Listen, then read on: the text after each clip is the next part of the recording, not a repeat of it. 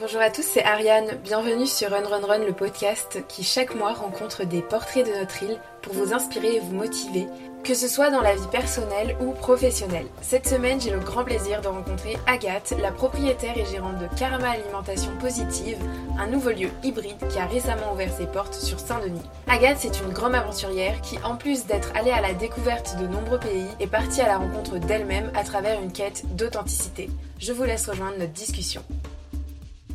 Bienvenue Agathe sur Run Run Run, je suis trop contente de t'avoir parmi tous ces portraits et euh, merci de nous accueillir dans ton sublime lieu, Karma Alimentation, qui a ouvert ses portes il y a trois mois. Oui, il y a trois mois. Karma Alimentation Positive. Positive, oui, c'est vrai. J'ai oublié le plus important oui. à la limite. je suis désolée. Exactement.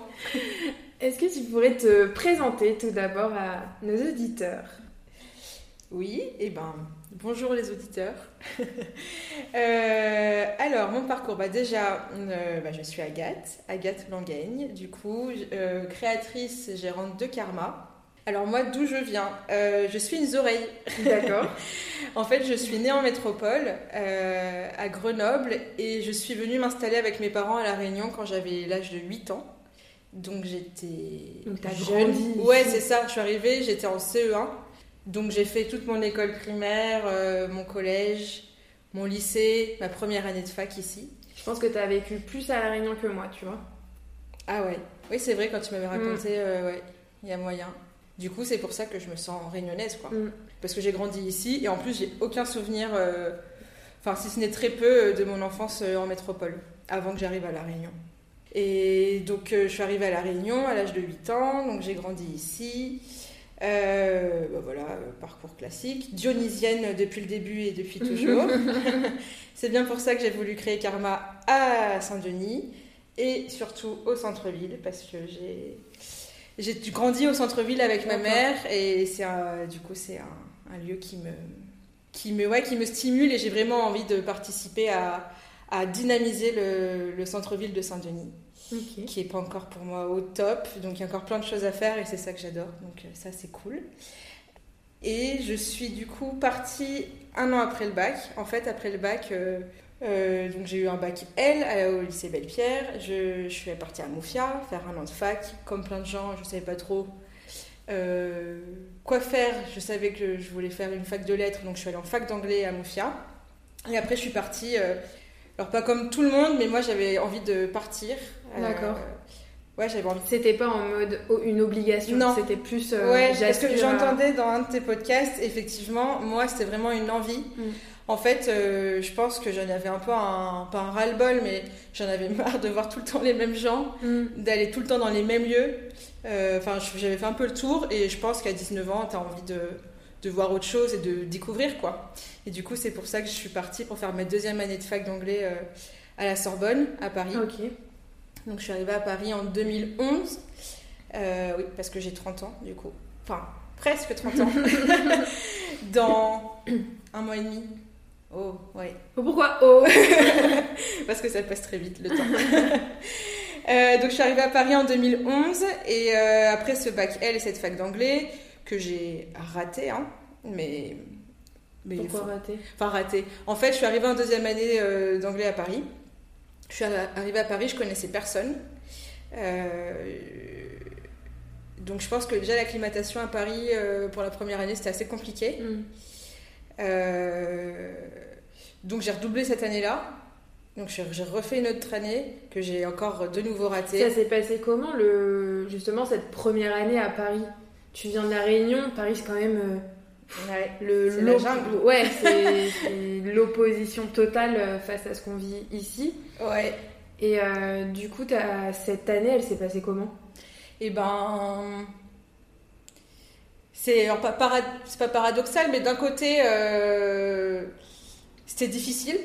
Euh, parce qu'il faisait froid et mm. j'aime pas avoir froid. les gens, c'était très difficile de nouer des relations avec les gens. Euh, genre, tous les gens que je rencontrais là-bas, c'était soit des Réunionnais, soit des étrangers, soit des gens. Euh, genre, ma première amie à la fac, à la Sorbonne, c'était une Marseillaise. Mhm. Euh, mais pas souvent des Parisiens. Enfin, c'était pas la même ambiance qu'au campus à La Réunion, quoi. Donc, c'était difficile pour ça, mais d'un autre côté, j'ai trop kiffé.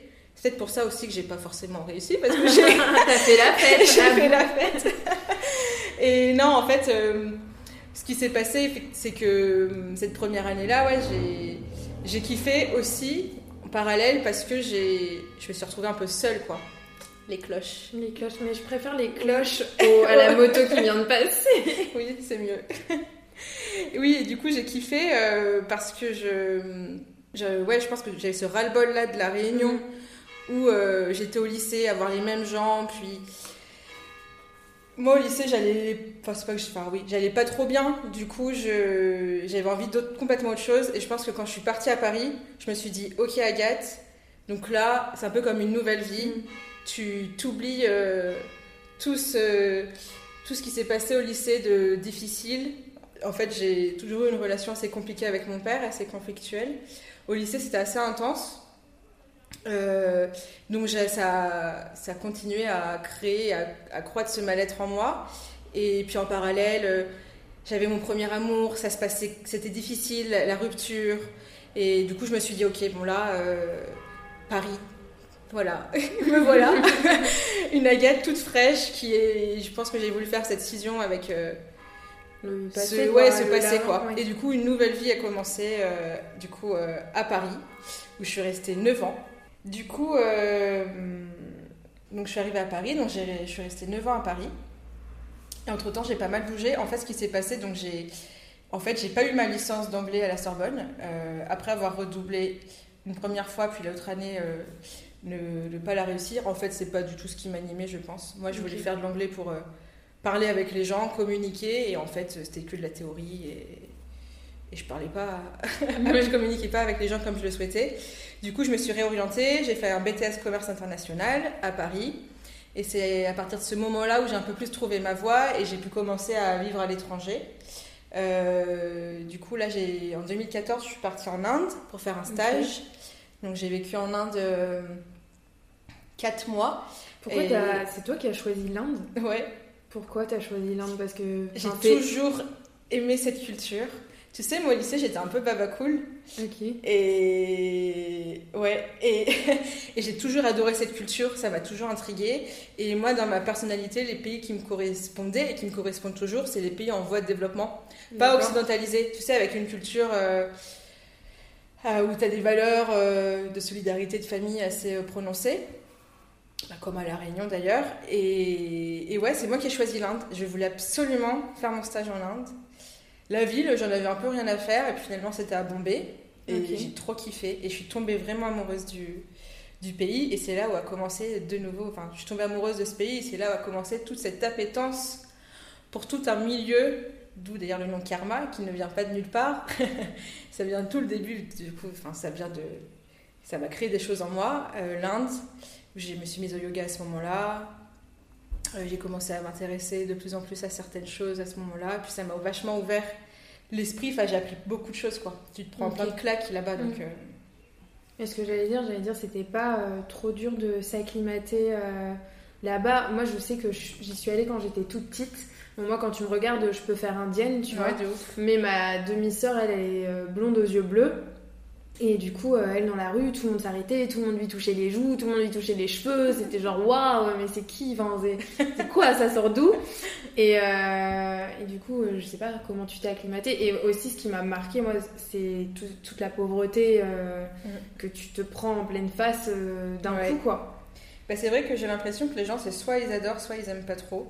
Et moi, j'ai adoré. Et en fait, ben, j'ai vachement réussi à m'adapter, je pense. Après je suis quelqu'un qui est assez euh, ouverte de base, qui n'a pas peur euh, d'aller vers l'inconnu. Hum, et, en fait, quand je suis partie en Inde, comme dans les autres pays où j'ai vécu, je me suis toujours dit, je vais vivre comme dans ce pays. Donc j'ai voulu vivre à l'Indienne, donc en fait, euh, j'avais un travail là-bas. Je prenais le train en troisième classe pour aller au travail. Alors tous les expats, ils prennent des taxis. Moi, je prenais le train, euh, bah, je m'habillais en indienne, tu sais, il faut que tu, te couvres les bras, euh, mm. les jambes, euh, sauf quand tu sors le soir avec les stars Bollywood où là c'est full up. Mais la journée, effectivement, voilà, je prenais le train. je... C'était d'ailleurs des wagons pas mixtes, wagons femmes, wagons hommes. Et, ouais, et puis je me suis plutôt bien acclimatée. J'avais d'un côté des amis expats, d'un autre des amis indiens. Et dans les amis indiens, effectivement, c'est là où tu vois la, la différence. Tu apprends beaucoup. J'avais des amis qui vivaient dans des bidonvilles et qui m'invitaient et qui étaient super généreux. Et mm. c'est pour ça que je me suis dit, mais waouh, quoi, c'est ouf, quoi. Ils savent très bien que j'ai certainement beaucoup plus de moyens qu'eux et pourtant ils voulaient vraiment euh, bien m'accueillir. Et j'avais d'un autre côté des amis ultra riches du milieu Bollywood. Euh, j'ai jamais vu des gens aussi riches comme ça de ma vie. Ah euh, j'ai jamais fait des soirées aussi folles comme ça dans ma vie qu'en Inde, quoi. Tout un milieu, enfin c'est assez paradoxal. Et en fait, moi je me suis plutôt bien adaptée. Mais en discutant avec des Indiens et d'autres gens, je pense que Bombay, parce que moi je me suis jamais sentie en insécurité. Oui, c'est ce que j'allais demander. Effectivement, du coup, moi, tous les week-ends, je bougeais euh, visiter des choses toute seule, parce que je ne vais pas attendre que les gens bougent. Donc, je partais en visite toujours toute seule. Et euh, ça se passait toujours très bien. Effectivement, j'étais souvent la seule blanche. Alors, je suis pas blonde, mais un peu châtain. Et, euh, et en fait, oui, tout le temps, les gens, ils voulaient se prendre en photo avec moi. Donc j'avais toujours des gens qui se prennent en photo avec moi, mais du coup je trouvais ça marrant et puis ça n'a jamais été trop déplacé et on m'a jamais touché comme tu le racontes avec ta sœur pour le coup. Mais je sais que par exemple à New Delhi, euh, on m'a dit que c'est vachement plus dangereux. Moi, à Bombay, je me suis jamais sentie en insécurité. D'accord. Alors qu'à Delhi, apparemment, c'est faut faire attention. Quoi. Donc ça dépend des endroits en Inde aussi. Euh.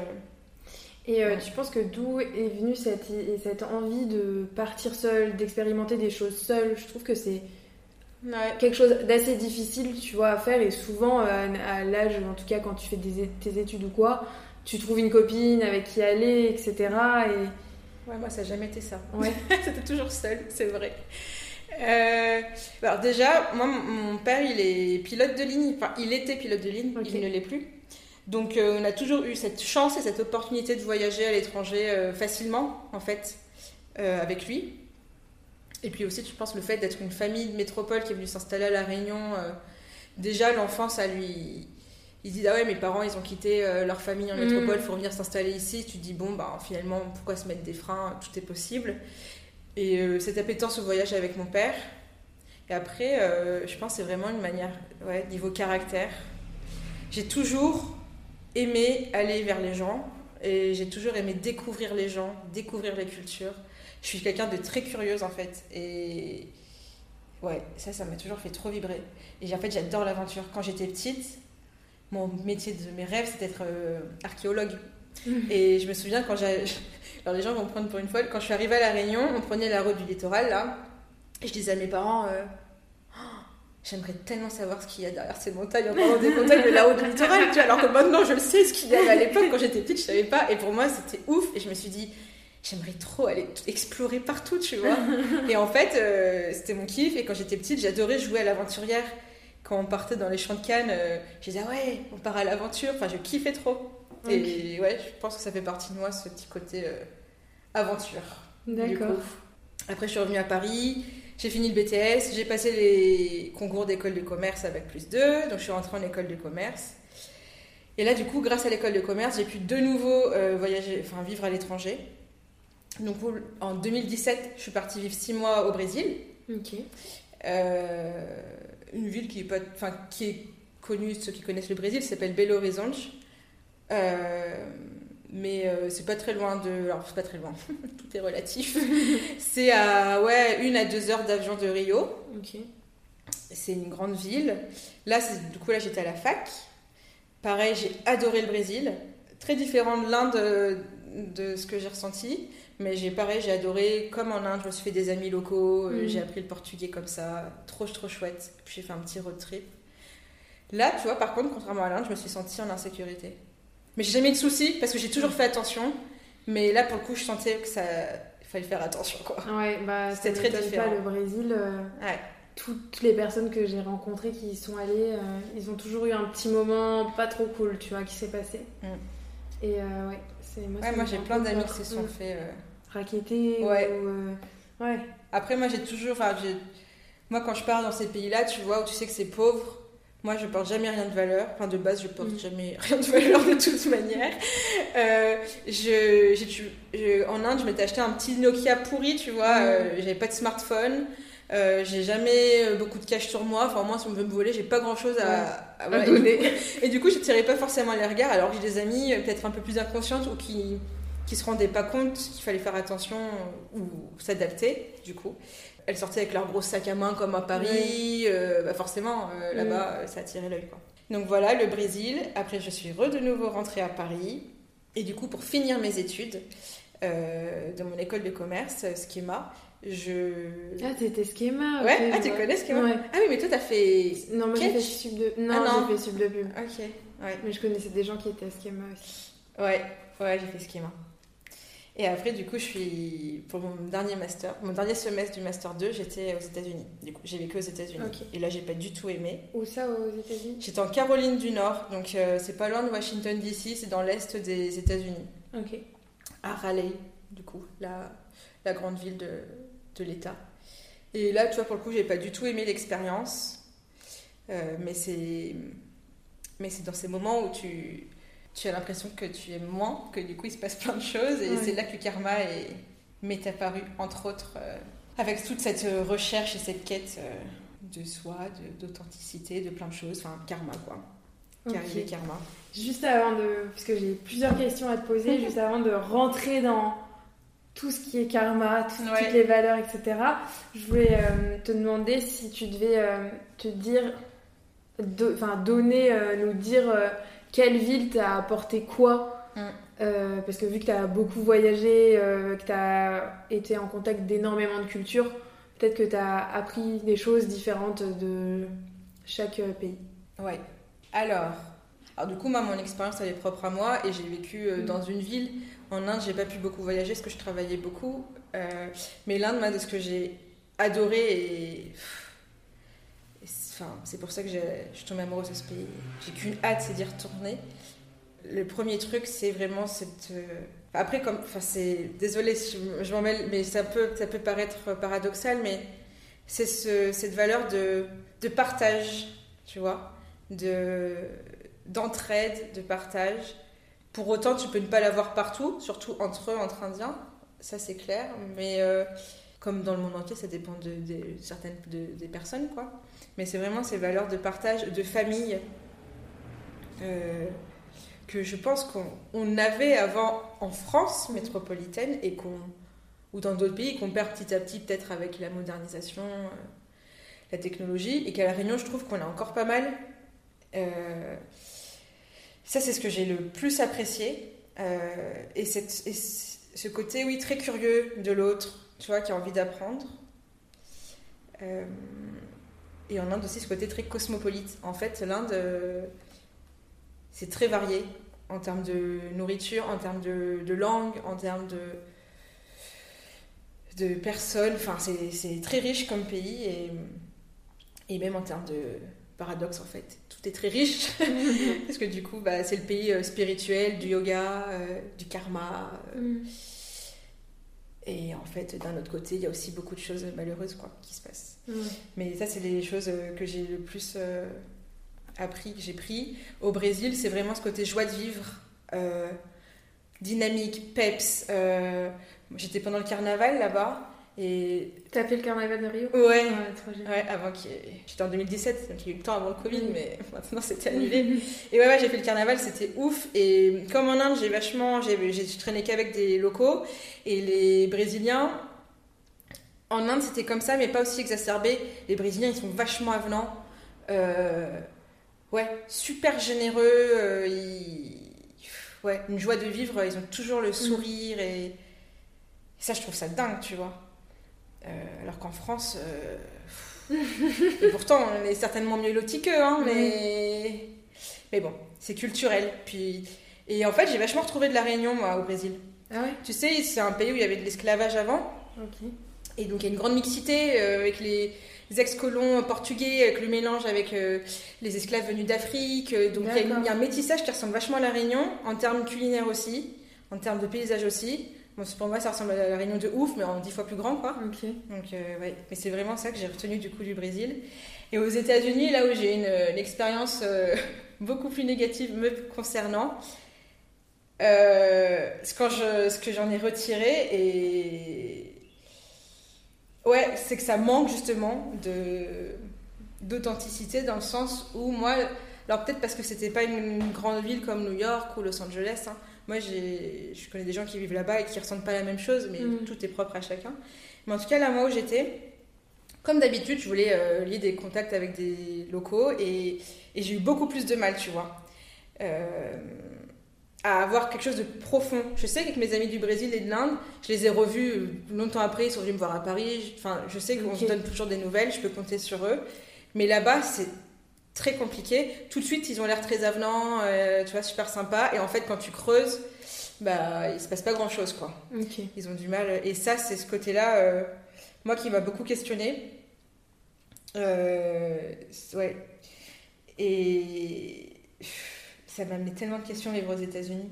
Mais ça m'a amené des questions. Tu, tu veux nous raconter un peu les questions que tu te posais? Bah Déjà, c'est un pays vachement développé, donc c'est pour ça que moi, ça me convenait moins vis-à-vis de ma personnalité. Et. Hum, Pourquoi les pays développés, ça te.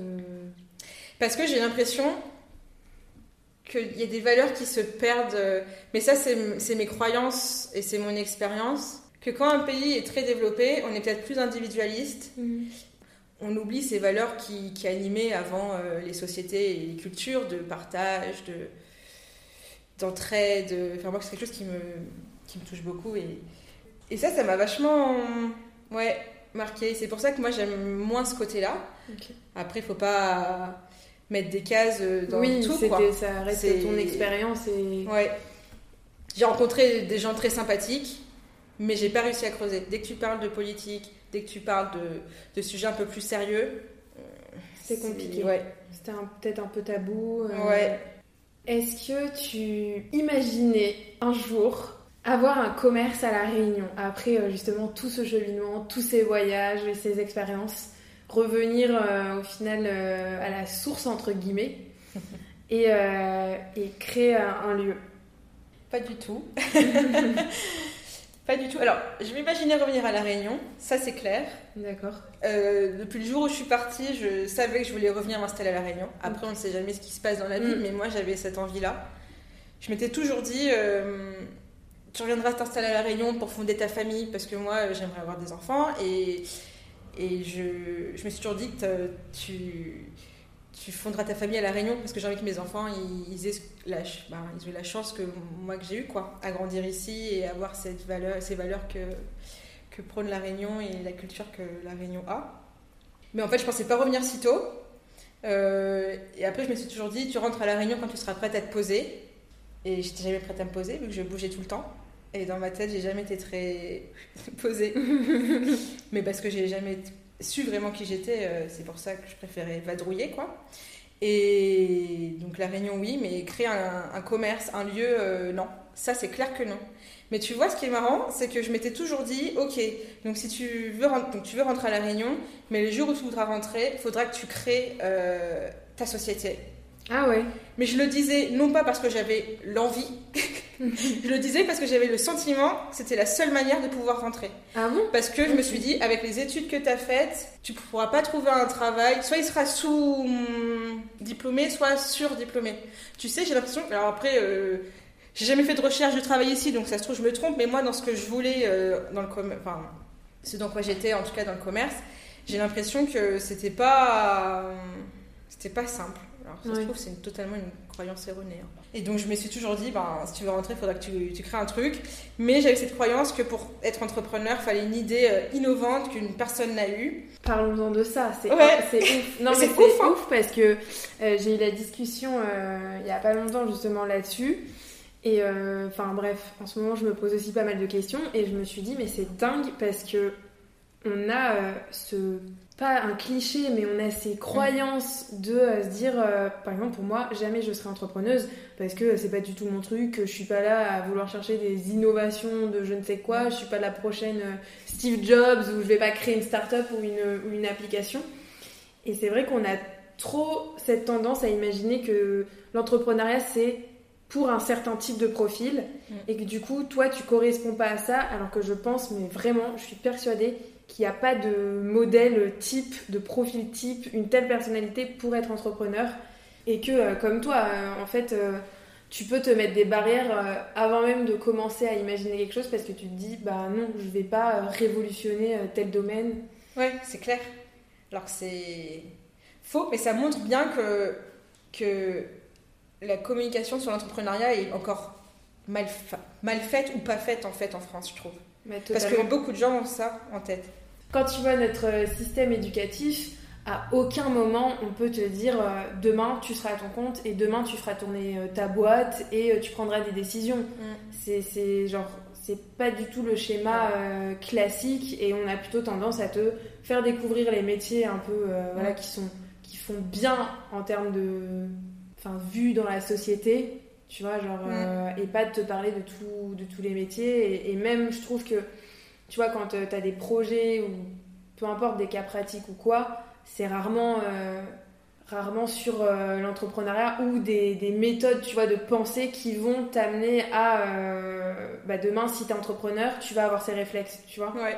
T'as pas les... En fait, j'ai limite, il faudrait une école, j'exagère, mais t'as pas le cursus un peu entrepreneur qui devrait, pour moi d'ailleurs, être intégré au sein même du...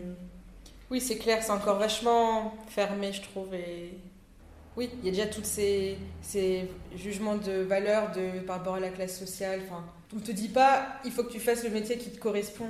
Et en mm. gros, j'ai l'impression mm. que oh, si t'as pas fait des grandes études, en gros, tout de suite, t'es catalogué. Alors pour moi, il n'y a pas de sous-métier, il y a juste chacun a ses... est différent dans le monde et chacun a, quelque chose qui lui correspond. C'est pas parce que tu corresponds pas à des grandes études que tu es moins bien que les autres ou que mm. tu es plus con. Pas du tout, tu vois. Et justement, pour moi, l'intelligence, c'est ça.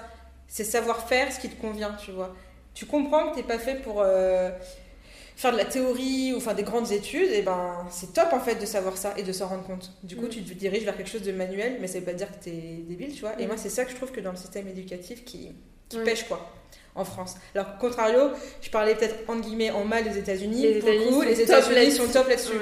Moi, je l'ai pas expérimenté sur place, mais de tout ce que je vois, euh, bah, ils sont vachement ouverts là-dessus. Quoi. Mm. Ça, c'est top. Et. Euh, si t'imaginais euh, ouais. un jour créer. Ouais. ouais, bah non, non, je, du coup, je te disais oui, que je m'imaginais pas pour le lieu. Parce que oui, je te, disais, je te disais que. Oui, donc j'avais. Voilà, je m'étais dit, tu rentres à La Réunion, il faut que tu crées quelque chose. Mais je le disais sans le croire, mm. sans le croire et sans avoir l'envie. Puis tant que, tant que ce moment n'arrivait pas, de toute manière, je me posais pas plus de questions. mais je le disais, mais c'était bizarre. Mais c'est ouf, en fait, t'avais comme une petite intuition ou une voix intérieure. mais quand je le euh, disais, j'étais promets, parce que j'étais persuadée qu'il fallait trouver un truc innovant. Mais au moment où je le disais, je me disais, bah, de toute manière, tu n'as pas du tout d'idée. Mm. donc euh, c'est pas le bon moment. Et surtout pas innovante, tu vois. Et arrivé du coup 2018 États-Unis, euh, où j'ai commencé à. Donc par ce cette expérience que j'ai pas forcément bien vécue aux États-Unis, j'ai commencé à, à, me retrouver un peu seule euh, face à moi-même et du coup j'ai, enfin Karma il m'est arrivé à ce moment-là. Mais et ça s'est fait totalement naturellement, genre euh, ça s'est fait de manière très très fluide dans ce cheminement qui a commencé en 2018. Karma m'est apparu comme une évidence et justement je me suis jamais dit bah c'est pas innovant, fais pas ça, c'est nul. Pas du tout. Ça m'est venu et je me suis dit, mais ouais, c'est ça qu'il faut que tu fasses. C'est vraiment apparu comme une évidence. Quoi, tu c'est arrivé, enfin, c'est apparu comment euh? J'étais pas au top. En fait, je crois que j'étais pas au top depuis longtemps, mais je m'en rendais pas compte. Et là, tu as réalisé. Ouais, et là, j'ai réalisé. Parce qu'en fait, donc, euh, je vous avais dit euh, plutôt, arrivé à Paris en 2011, j'ai voulu faire une petite scission avec mon passé. Je pense qu'à ce moment-là, j'ai décidé de refouler pas mal de choses. Et j'ai voulu me créer un peu cette nouvelle vie. Et du coup, j'ai rencontré plein de gens. Je sortais tout le temps. Mm. Je voulais jamais me retrouver seule. Et je comprenais pas, juste parce que je suis quelqu'un d'extraverti. Et je me disais, ben, c'est normal. Et en fait, aux États-Unis, ce qui s'est passé, c'est que je me suis retrouvée seule. Euh, en fait, bon, seule, c'était un grand mot. J'avais quand même des amis. Hein. Oui, mais, c'était des relations. En fait, je, donc je faisais la teuf toujours et j'avais des potes. Mais c'était des relations comparées à avant, beaucoup moins. Plus en surface, quoi. Ouais. En fait, c'était que des potes pour faire la teuf. Et moi, ça me correspondait pas du tout. Ou plus du tout, en tout cas. Et ça m'a questionné Et du coup, je me suis un peu plus retrouvée toute seule. Et donc, j'ai pu commencer à. Quand tu te retrouves seule, ben, tu réfléchis. Exactement, petite introspection, chose qui n'était pas arrivée euh, depuis quelques temps. Dans ce tableau-là, qu'est-ce qui s'est passé? J'ai rencontré un garçon qui est aujourd'hui mon copain. D'ailleurs, euh, euh, sans lui aux États-Unis, ça aurait été compliqué, je pense. Euh, Donc finalement, une expérience où t'as pas trop aimé, mais t'as quand même rencontré l'amour, t'as eu ton idée de projet. Oui, enfin, à ce moment-là, c'était pas si fluide entre lui et moi parce que j'ai été encore dans une relation pas simple, que je voulais essayer de reconstruire en rentrant des États-Unis. Donc je voulais pas. voilà. Mais j'ai rencontré cette personne. Et en fait, c'est lui qui m'a parlé, qui m'a parlé d'entrepreneuriat noir sur blanc. Il m'a dit, ouais, que lui, donc alors lui, il, était, il est plus jeune que moi. Il était en master 1, moi j'étais en master 2. Et il m'a dit que lui, lui, directement, après le diplôme, il voulait être entrepreneur, être à son compte. C'était quelque chose qui vraiment l'animait et qui voulait... Euh, ouais, pas être salarié, quoi. C'est pas quelque chose fait pour lui, le salariat. Mm. Et, il m'en parlait et je pense que c'est peut-être pour ça que j'y ai, pensé. Si les choses arrivent à ce moment-là, c'est pas pour mm. rien. Si à ce moment-là, je me suis sentie mal, si tout mon passé a refait surface, que j'ai rencontré Lucas à ce moment-là, karma est arrivé. Enfin, tu vois, tout ça pour moi, c'est que ça devait se faire. Et mm. si c'est arrivé euh, comme ça, et de cette façon, enfin, c'est pas pour rien. Cette introspection, le constat a été relation authentique. Ok, pourquoi tu fais une introspection? Parce que tes relations aux États-Unis ne te conviennent pas. Euh, c'est superficiel, ça manque d'authenticité. Ok, c'était le, le, constat et c'est ça qui a fait que j'ai commencé à cogiter euh, sur ma vie et moi-même. Après, forcément, quand tu commences à cogiter, bah, tu cogites sur le futur c'est pas forcément bien de cogiter, mais à ce moment-là, je pense que j'en avais besoin parce que je l'avais jamais trop fait.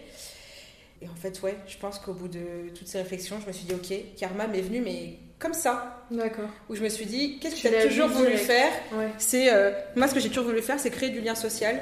C'est ce qui m'anime le plus. Donc tu t'es quand même posé la question, ok, attends, là maintenant, euh, qu'est-ce que je veux faire de ma vie? Qu'est-ce qui compte le plus pour moi? Ouais, en tu te l'ai posé cette question. Bizarre, ouais. Maintenant, c'est ce qui est c'est bizarre parce que je postulais à des stages de fin d'études et je me disais, bon, ben, tu choisis ton métier de, ton travail de demain. Mm. Et en fait, à ce moment-là, karma est apparu. Toutes les valeurs, je me suis rendu compte que j'avais besoin de faire des choses qui ont du sens. Pour le métier et le stage, j'ai été drivée vis-à-vis de ça. Je savais que je voulais pas travailler dans un grand groupe, je voulais travailler en start-up. Déjà, je savais que tu vois que je voulais quelque chose de pas vertical, je voulais vraiment pas de hiérarchie, être autonome. Euh, donc c'est pour ça que je me suis dit la start-up c'est fait pour moi. Au final, ça n'a pas suffi. Mais karma est. Ouais, enfin, c'est à ce moment-là, c'est pas. Enfin, je pense inconsciemment, avec toutes ces réflexions, je me suis dit, ok, c'est le moment, je veux rentrer à La Réunion, c'est le moment, je rentre à La Réunion, je veux créer ce projet. En fait, euh, karma, je veux. C'était, oui, je veux, je veux partager. Euh, tout ce que je suis en train d'apprendre, j'ai envie de le transmettre, j'ai envie de le partager. Ouais, de mettre cette authenticité vraiment au centre euh, de mon projet, quoi. Et et du coup, depuis, c'est cette quête d'authenticité qui a guidé euh, ta vie, tes choix.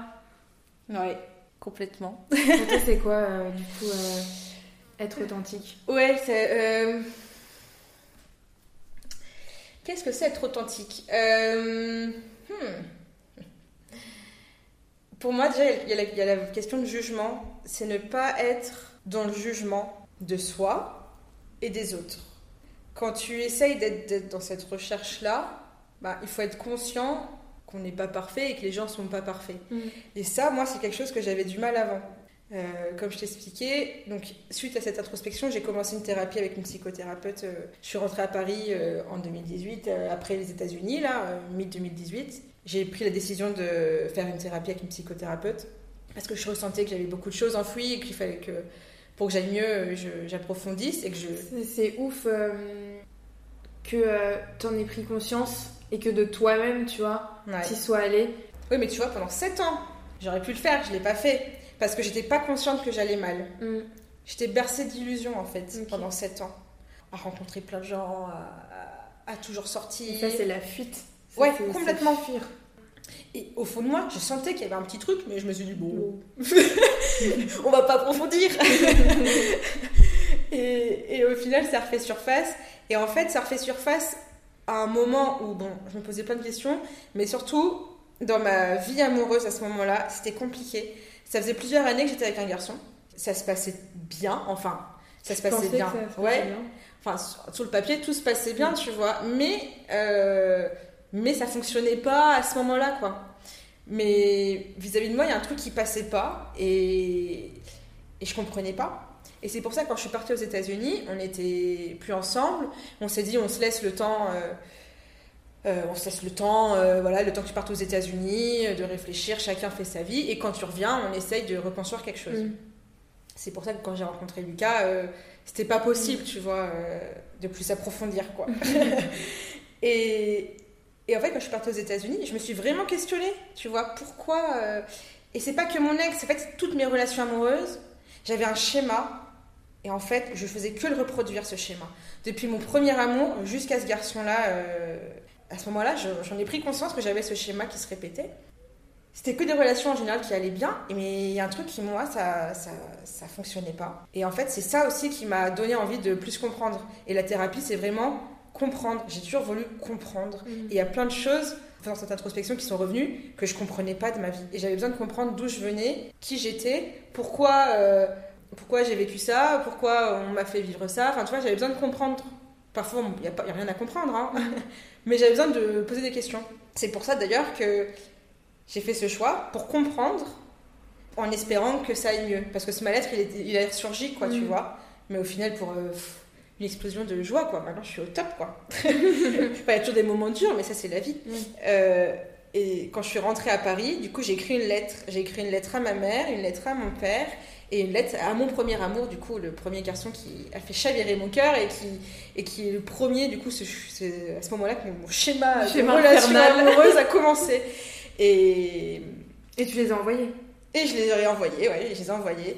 Et, tu vois, dans ces lettres, euh, je posais des questions. J'ai pas toujours eu les réponses, mais avec ma mère, par exemple, j'ai eu des réponses et ça m'a, j'ai compris plein de choses euh, sur d'où je venais, tu vois, et mm. ça m'a vachement aidé. Et du coup, avec la thérapie, bah, j'ai pu approfondir ça. Et... Mais ouais, comme tu dis, je l'ai fait de moi-même personne m'a poussé et c'est cool quoi. Ouais, c'est cool quand ça Mais parce que moi j'ai jamais eu ce, jugement de valeur en disant ou la honte, tu vois. J'ai jamais pensé ça. Mais je suis comme enfin moi pareil. Mais malheureusement dans la société les gens pensent ça. Ça peut être euh, je pense que c'est de mieux en mieux en tout cas dans nos générations, je pense que c'est de plus en plus euh, pas banal mais ça se démocratise de plus en plus, tu vois, d'aller voir quelqu'un, on est plus en, à la recherche de sens, de d'identité, etc. Mais je sais que tu as des personnes euh, qui le vivraient peut-être comme une, un échec, tu vois, d'aller là-bas. Alors que l'échec euh, déjà a des vertus, mais euh, c'est ça. Mais après, voilà, enfin, je, oui, je, je, peux comprendre aussi que c'est pas forcément évident. Euh. Mais ça montre que la société va mal et qu'on a trop des étiquettes. Alors pour moi, c'est une preuve de, de force et d'intelligence de faire un travail sur soi. Mm. C'est vrai que c'est pas facile et c'est vrai que j'en ai chié. Hein. C'est très difficile au début. Hein. Je pleurais quasiment tous les jours je détestais tout le monde, je voulais voir personne. Euh, je passais par plusieurs phases dans ma thérapie. Mais pour au final, aujourd'hui, à être là, quoi. Et je me sens trop bien, quoi. Tu vois Et ça, si j'avais pas fait ce travail, euh, j'aurais été toujours dans mon illusion, quoi. Ouais. Toute ma vie, ou pas, j'en sais rien. Mais aujourd'hui, je, je, suis bien là, les yeux ouverts. du coup, on, parlait d'authenticité. Et je te demandais pour toi ce que c'était euh, être authentique. Donc tu me disais que déjà fallait pas avoir de, jugement envers soi, envers les autres, que personne n'était parfait. Ouais, c'est ça. Et la question de bienveillance. Moi, c'est les deux, deux choses qui m'animent et que je mets à travers l'authenticité. Et du coup, oui, ce que je t'expliquais, c'est que pour moi, ça passait par les relations. Donc, les autres d'abord, mm. dans mon cheminement de pensée euh, quand j'ai fait ce travail. Euh, et en fait, en faisant ce travail euh, sur moi, ça m'est venu naturellement, cette authenticité envers moi-même.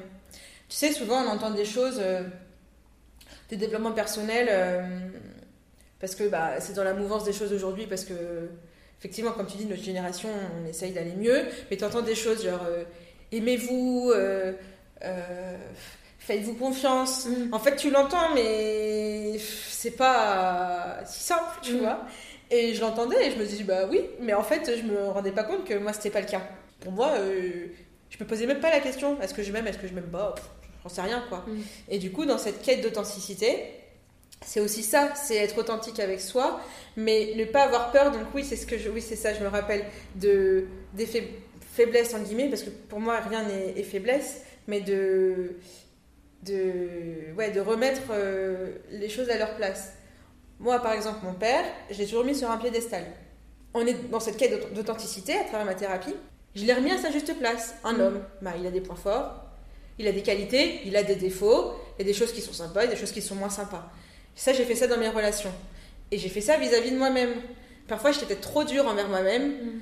Je me suis jamais dit que je me sentais nulle, mais bon, je me suis pas sentie non plus, euh, tu vois. Euh. Et là, du coup, dans cette recherche d'authenticité, ben, c'est aussi prendre conscience de qui tu es. Et ça, ça peut sembler bateau, mais je vous promets, moi, je savais un peu qui j'étais, mais là, en faisant ce travail, mais waouh, quoi.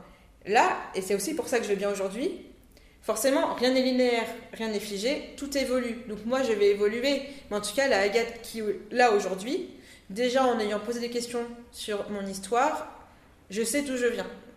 Et puis, en me posant des questions sur moi-même, donc cette authenticité envers moi-même, je sais du coup qui je suis. Et c'est ça, cette authenticité. Et surtout, je sais mes limites. Mm. Je sais quel est mon seuil de tolérance. Et tout ça, pour moi, c'est un lien avec l'authenticité. Tu vois, avant, les limites, j'en mettais pas. Et c'est pour ça qu'il y a des gens qui pouvaient profiter de moi ou, que moi, je profitais d'autres personnes. Le seuil de tolérance, je ne me rendais pas compte que ça existait, ce, phénomène. Du coup, ben, ça pouvait partir dans tous les sens avec moi-même ou, dans mes relations. Ça, cette authenticité, c'est aussi comprendre, j'ai ces blessures, maintenant j'en suis consciente, maintenant j'en suis consciente, je les ai travaillées, je les ai affrontées, je suis plus à les refouler, à me dire ah non, non, tu penseras plus tard ou t'as pas vécu ça. Maintenant, je sais que j'ai vécu un trauma, que j'ai fait face à ce trauma.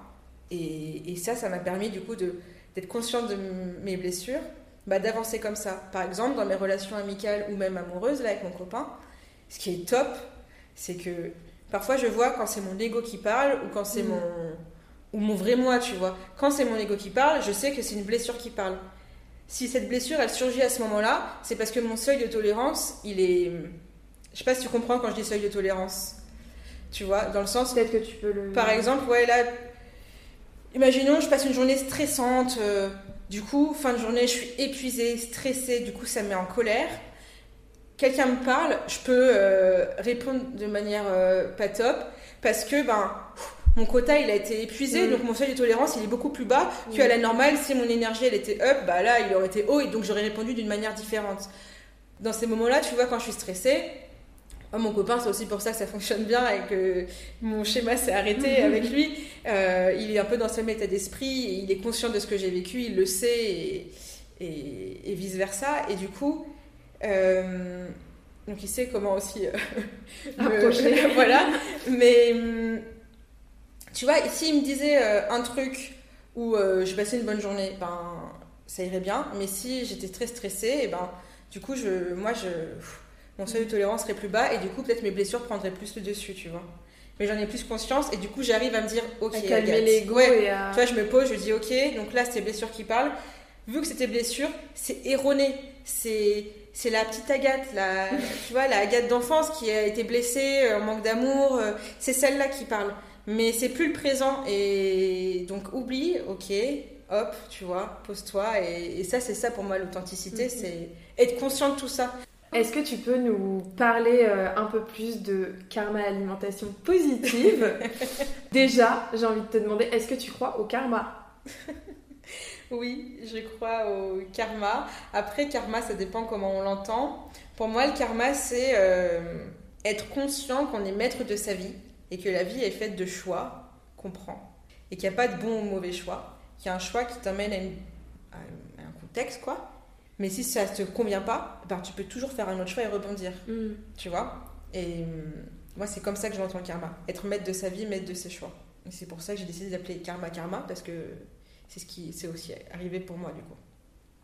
Dès lors que j'ai pris conscience que je suis maître de ma vie et de mes choix, ben, j'ai commencé à prendre des choix. Est-ce que du coup tu peux nous parler un peu plus de, ton, lieu, les valeurs que tu as voulu y mettre, même si sans doute déjà un peu? Ouais, du coup Karma, là-bas c'est de la restauration, mais c'est surtout un lieu de vie, un lieu alternatif. Donc c'est un peu, donc un lieu alternatif ça veut dire que c'est un lieu un peu... Euh, il se passe plein de choses, mais toujours sur une valeur on va dire. Euh, là pour le coup moi ce que je vais mettre en avant c'est le consommer local et éthique. Mhm. Et donc tout ce que je vais mener, ça sera autour de ça. Qu'est-ce qui se passe à Karma? Euh, Donc comme je vous disais, la base, c'est l'alimentation. Comment je me connecte du coup à ma valeur consommer local et éthique? Tout ce que je propose à Karma, c'est des produits locaux, euh, des produits bio, euh, donc sans pesticides. Pour moi, c'est quelque chose, enfin, ça me semble logique pour moi de manger, en tout cas en étant restaurant, de vouloir proposer des produits bons pour tout le monde. Euh, donc c'est ce que je propose. Après, je, profite de la tendance des pokéballs, des bols. Euh, donc c'est ce que je propose, des bols, bols salés, bols sucrés. en fait, quand, quand je travaillais, enfin quand je construisais Karma, je voulais trouver quelque chose qui soit simple à faire, mais qui reste sain, gourmand mm. et complet. Et pour moi, le bol, c'était parfait. En plus, j'adore ça. Euh, et donc, du coup, ben, Donc voilà, Pokéball, on assemble soi-même, où il y a des bols déjà faits. Donc bien sûr, quand je dis tout est local, euh, tout ce qui est le riz, malheureusement, c'est pas local. Mais je suis déjà rentrée euh, en contact avec ceux qui font l'expérimentation de planter du riz à La Réunion. Donc ils sont pas prêts à vendre encore, mais quand ils sont prêts, ils me le diront. euh, pour pousser vraiment la chose jusqu'au bout. Et bien évidemment, euh, certaines graines sont pas locales, mais tout le reste est local. Euh, euh, et du coup, tous les fruits et légumes sont bio. Et je suis fournie directement par les agriculteurs réunionnais, par une coopérative, en circuit court du coup. Euh, ça, c'est du coup ma volonté euh, pour l'alimentation. C'est ce que je propose. la restauration en journée continue, du coup. et ça va vraiment même jusqu'aux boissons. Les boissons que je propose, il n'y a rien d'importé, rien d'industriel, que du local, que du fait maison, que de l'artisanal. Ensuite, autre aspect, ce côté un peu lieu culturel. Euh, une fois par trimestre. Donc là, du coup, vu que j'ai ouvert il y a trois mois, euh, j'ai décidé pour l'ouverture de mettre les filles euh, pendant six mois, donc jusqu'à début mai. Mais après, c'est une fois par trimestre. Je mets en avant un artiste réunionnais et un artisan créateur réunionnais. Mm. donc là, en ce moment, c'est Lucie qui est là. D'ailleurs, n'hésitez pas à venir voir son expo. Elle fait des super tableaux. donc elle est exposée jusqu'au mois de mai. Émilie pour les créations. Du coup, voilà, il y a cet aspect-là, mettre en avant euh, artistes réunionnais et artisans créateurs. Donc, je suis un point de vente pour ces gens. Un lieu d'exposition. Qui fait euh, des, du macramé. Ouais, exact. Et euh, qui s'appelle Suivre, la, racine. sur Instagram. Elle fait des macramés, elle travaille les fleurs séchées complètement. Là, j'ai ma tatoueuse Picchio qui. j'ai pris un peu ses produits là aussi au niveau de la caisse, trop sympa qu'elle fait. Euh, donc il y a cet aspect-là. Il y a l'aspect, euh, et du coup le dernier aspect, c'est un peu l'aspect événementiel. Mm. En fait, d'où le nom lieu de vie, euh, c'est il y a plein d'événements. Là, depuis que j'ai ouvert, il y a eu un vide dressing, il y a eu un marché de Noël des créateurs, il y a eu une projection, il y a eu une projection débat. il y a eu un atelier de méditation. Donc voilà, donc là, il va y avoir donc prochainement atelier de méditation. Euh, là, j'ai une intervenante qui va faire des ateliers de produits, euh, comment fabriquer soi-même son produit cosmétique avec des produits naturels. Trop cool. Vraiment tout. Là, j'ai un café philosophique qui arrive euh, bientôt. Et le but, c'est toujours de se, quand tu es à Karma, tu te connectes à toi, aux autres et à l'environnement. et du coup, ce terme alimentation positive, c'est alimentation positive du corps, ce que tu mets dans ton corps, comprendre qu'il y a un impact sociétal pour les agriculteurs, pour la santé, les pesticides et pour l'environnement. Et du coup, de l'esprit, alimentation positive de l'esprit. Tu t'alimentes par plein de choses à karma euh, quand tu es là, quoi. Et euh, du coup, qu'est-ce que ça t'apporte à toi, tout, tout karma? Bah, Tu vois, là, depuis que ça a ouvert, je vois ce qui m'anime le plus, c'est travailler sur ces événements, c'est rencontrer des gens. Mm. J'adore ma vie de commerçante, j'adore avoir ma petite vie de quartier. J'ai le voisin, je le connais, les gens, enfin, tu vois, on se tutoie, on s'appelle, enfin, et puis ils viennent prendre de mes nouvelles et moi pareil, j'adore cette petite vie-là. Ça, moi, ça me, ça me booste en fait de rencontrer des gens, de, tu découvres euh, ouais, des parcours mm. euh, bah, comme toi quoi. C'est ce que j'allais dire, comme quand je fais Run Run. Ouais. Bah, moi ça, ça m'anime. Et quand je crée ces événements ou que je rencontre des gens et on décide ensemble de créer un événement, bah ça pareil, ça m'anime parce que je vois qu'il y a du lien social qui se crée. Quand il y a des temps de débat, et ben là je vois, tu vois, dans ces temps de débat, et c'est là pour moi l'authenticité qui fait surface à ce moment-là, ben, c'est comprendre qu'on est tous différents, mais c'est ok si on n'est pas d'accord, et c'est être bienveillant envers l'autre. Et moi, c'est vraiment cette quête de bienveillance envers l'autre qui est vachement importante, et c'est ça que j'adore à Karma, c'est que quand il y a des événements, il y a toujours de la bienveillance, pas de jugement, parce que c'est une énergie que j'essaye d'implémenter en tout cas ici. Est-ce que euh, du coup Karma c'est un peu euh, le résultat de cette euh, recherche, quête d'authenticité ou est-ce que c'est une brique en plus sur le chemin et il y en aura d'autres? Euh, Ouais, je dirais que c'est une brique. Enfin, une grosse brique. Une grosse brique. Plutôt une grosse brique en ce moment. Oui, en fait, bah, je transmets mes valeurs et ma philosophie de vie, tu vois, mhm. à travers Karma. En tout cas, j'ai envie de permettre aux gens d'avoir un lieu où ils se sentent eux-mêmes à l'aise, sans jugement, avec de l'amour et de la bienveillance. Et j'ai envie que Karma, ça soit ce lieu-là où les gens se sentent à l'aise. Et c'est pour ça que je dis ça à tout le monde. D'ailleurs, pour ceux qui écoutent, je suis ouverte à toute proposition. Si des gens ils ont, ils ont envie de dire quelque chose, ben, Karma, ils peuvent le faire. Ils peuvent animer une conférence, animer un atelier. Il faut mm. juste venir vers moi et on travaille ça ensemble. Mais c'est vraiment un lieu où la parole est ouverte. Mais tu vois, là, depuis que j'ai ouvert, je me suis rendu compte que ça faisait un peu trop partie de ma vie, ce qui est normal, mais que j'ai quand même besoin de cet équilibre que grâce à la thérapie j'ai réussi à avoir, euh, un alignement, un équilibre que là forcément avec l'ouverture de karma que j'ai un peu perdu parce que j'étais un peu trop karma mais du coup j'ai un peu délaissé mes relations euh, mm. amoureuses et sociales mais du coup là tu vois euh, ça fait trois mois et, et là justement ce que je te disais tout à l'heure avant qu'on enregistre euh, ouais là en fait en ce moment je suis dans une énergie trop cool parce que j'ai enfin réussi à trouver mon rythme ça y est, euh, Karma, ça commence à se roder. Euh, euh, du coup, ben, je me permets plus de, de nouveau être d'humeur créative, alors qu'avant, je l'avais moins parce que j'étais plutôt dans le concret, le terrain. Mm. Ok, donc Karma, ça vient d'ouvrir, faut faire ci, faut faire ça, les chiffres. Là, voilà, ça commence à un peu prendre son rythme. Donc, ça me permet d'être de nouveau rêveuse et, et avoir cette humeur créative. Et, du coup, là, je kiffe trop, quoi. Mm. Et c'est ce pourquoi j'ai bah, créé Karma, quoi. Si tu devais donner des, un conseil ou plusieurs à euh, des personnes euh, qui euh, justement aimeraient être plus authentiques ou peut-être plus trouver leur le sens qui les anime, ce serait quoi? Alors, il n'y a pas de bonne ou de mauvaise ouais, bien sûr, hein, mais ça peut sembler simple à dire, mais difficile à faire. Et encore une fois, ça dépend des gens. Mais en fait, pour moi, la peur, elle est très dangereuse. Et on le voit dans ce contexte mm. actuel d'ailleurs. Il se passe beaucoup de choses avec la peur. Mais il faut pas laisser la peur, et ça c'est un truc pareil hier quand j'étais en mode waouh Agathe, je kiffe trop, j'ai ce sentiment en moi de plénitude, je m'aime, tu vois. Je me disais ça hier, je me dis Agathe, tu m'aimes trop. Enfin bref. Et, et, je me disais, en fait, la peur, c'est horrible, mais ça drive tellement de la vie de tout le monde, quoi. C'est ça qui crée euh, soit qu'on n'agit pas, soit qu'on angoisse, enfin plein de choses. Tout le monde a peur, et c'est normal, c'est être humain. Après, c'est comment tu le gères, je mm. pense aller au-delà de cette peur et se dire, ouais, c'est se dire en fait que ça va aller, que ça va toujours aller en fait. Certes, peut-être il y aura des moments difficiles, au final, ça va aller, si ce n'est, ça va aller mieux. Et pour donner un, exemple, sans m'en rendre compte, la peur faisait partie de ma vie. Par exemple, la peur de quitter une personne mm. parce que tu es attaché à elle, la peur de, de te lancer. Je pense que je m'en suis rendu compte il y a quelques temps, mais hier, je m'en suis rappelé. Donc j'avais cette peur en me disant oh, la peur du choix, tu sais, la peur, ok, mais si je fais ce choix-là, ben c'est foutu. Ça veut dire que si je prends cette décision, l'autre décision, elle est finie à vie. Ça, c'était ma croyance et c'est pour ça que j'avais peur. J'avais, peur de prendre des choix, j'avais peur d'agir, j'avais peur de plein de choses, tu vois. Et en fait, ben, en commençant ma thérapie, j'ai commencé à prendre des choix, à faire des choix, à prendre des décisions.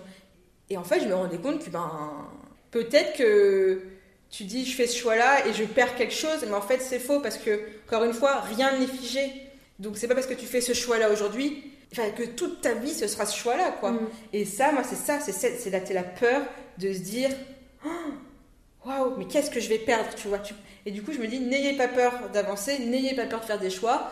Si finalement, ben, le choix que vous avez fait c'est pas le bon, mais c'est pas grave parce que bah, ça va aller, vous allez rebondir, vous aurez des ressources en vous et c'est justement ayez confiance à la force, euh, cette force que vous avez en vous. Avec cette quête d'authenticité, vous allez comprendre toute les, la puissance que vous avez en vous, vous allez comprendre que vous, et seulement vous, avez les ressources en vous pour avancer, pour rebondir. Et en fait, en nous, on a tous les capacités d'avancer. Il faut juste être conscient et voilà, c'est en le travaillant quoi. On arrive sur la dernière question. La dernière question, donc la question mystère. Donc accroche-toi bien.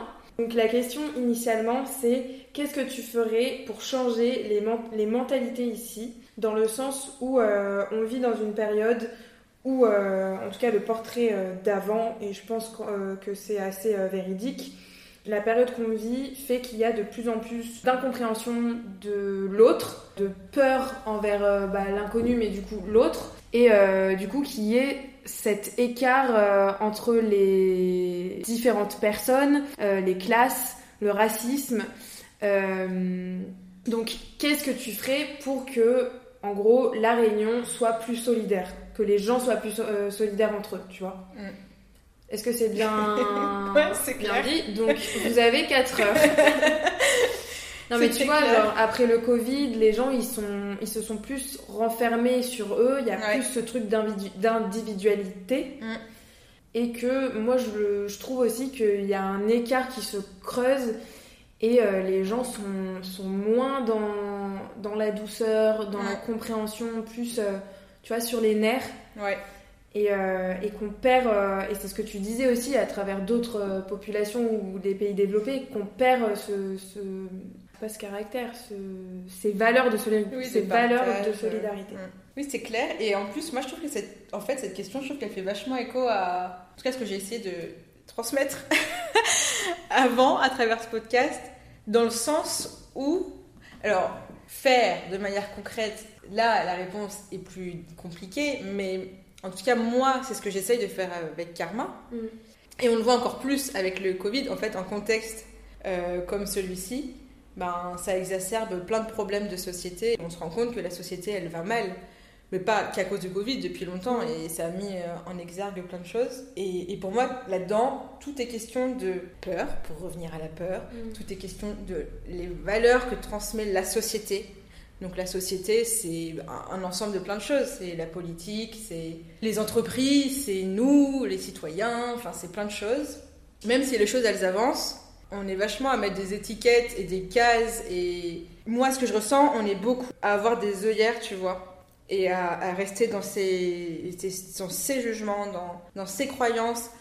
Et c'est bien de les connaître, mais il faut accepter qu'il y en ait d'autres sans se dire qu'elles sont nulles. C'est pas parce que c'est ta croyance que c'est la mieux. Non, chacun est différent. J'ai pas de réponse concrète, mais, mais en tout cas, moi, avec Irma, c'est ce que j'essaye de faire. C'est d'essayer de remettre au cœur de la société l'individu, dans son ensemble de la société, mais en gardant les valeurs de bienveillance et de non-jugement. Et c'est, je sais que ça peut sembler utopique, et au sein de Karma, ça se fait, mais Karma, c'est tout petit comparé à l'échelle de la Réunion ou du monde entier. et du coup, c'est pour moi, c'est ça, ouais, c'est une question de bienveillance, de non-jugement et de respect. Finalement, cette question était parfaite je trouve. pour toi. Ouais, ouais. c'est ouf.